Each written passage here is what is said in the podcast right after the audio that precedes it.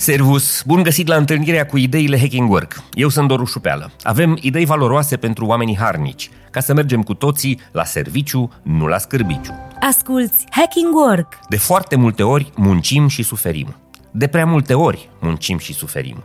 Chiar dacă zâmbim la ședințe și părem funcționali după câteva cafele tari, de cele mai multe ori, mintea noastră este încercată de suferințe care nu au ajuns nici măcar la urechile șefului cel mai mare. Potrivit unui sondaj recent realizat în șase țări europene, aproximativ 40% dintre angajați se confruntă cu un risc semnificativ de sănătate mentală precară. Diagnosticul acesta nu rămâne însă între pereții casei, ci este târât la birou, având repercursiuni serioase asupra organizațiilor.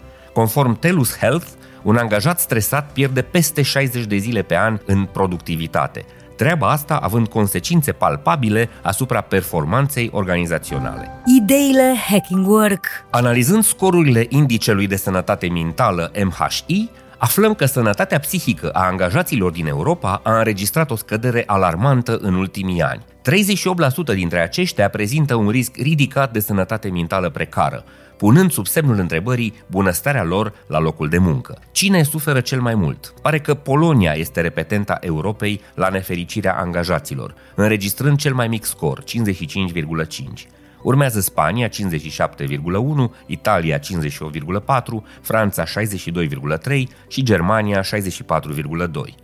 Olanda menține cel mai înalt nivel de sănătate mentală, cu un scor de 69, chiar dacă a înregistrat o scădere de 2,1 puncte față de aprilie 2023. Îngrijorător este și faptul că 35% dintre respondenți au raportat o sensibilitate crescută la stresul post-pandemie.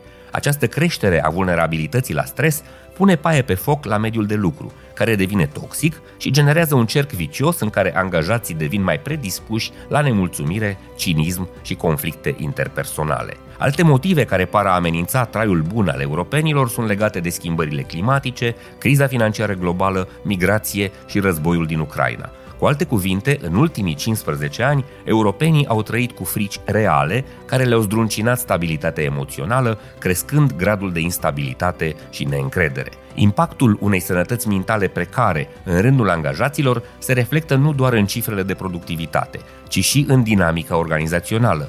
Angajații a căror sănătate psihică este pusă în pericol nu se arată dispuși să colaboreze, să inoveze sau să contribuie cu ceva pozitiv în cadrul echipei.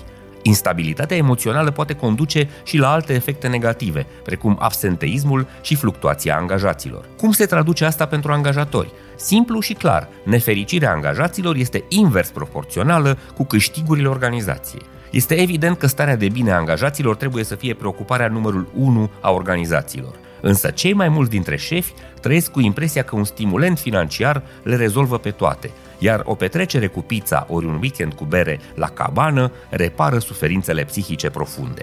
Abordarea corectă a sănătății mentale este un aspect crucial și, deși a rămas un subiect încă sensibil, gestionarea lui eficientă poate asigura un mediu de lucru sănătos și sustenabil. Prin strategii implementate pe bune, nu doar la nivel declarativ, companiile ar trebui să ia în serios sănătatea angajaților prin crearea unui mediu în care angajații se simt în siguranță să vorbească deschis despre problemele lor, primind sprijinul adecvat. This is Hacking Work! Sper că și astăzi ți-am fost de folos cu ideile Hacking Work. Eu sunt Doru Șupeală și îți mulțumesc că ne asculti și ne susții. Descoperă online podcastul și newsletterul Hacking Work. Să ne reîntâlnim sănătoși, voioși și mintoși și să mergem cu toții la serviciu, nu la scârbiciu. Servus și spor la treabă!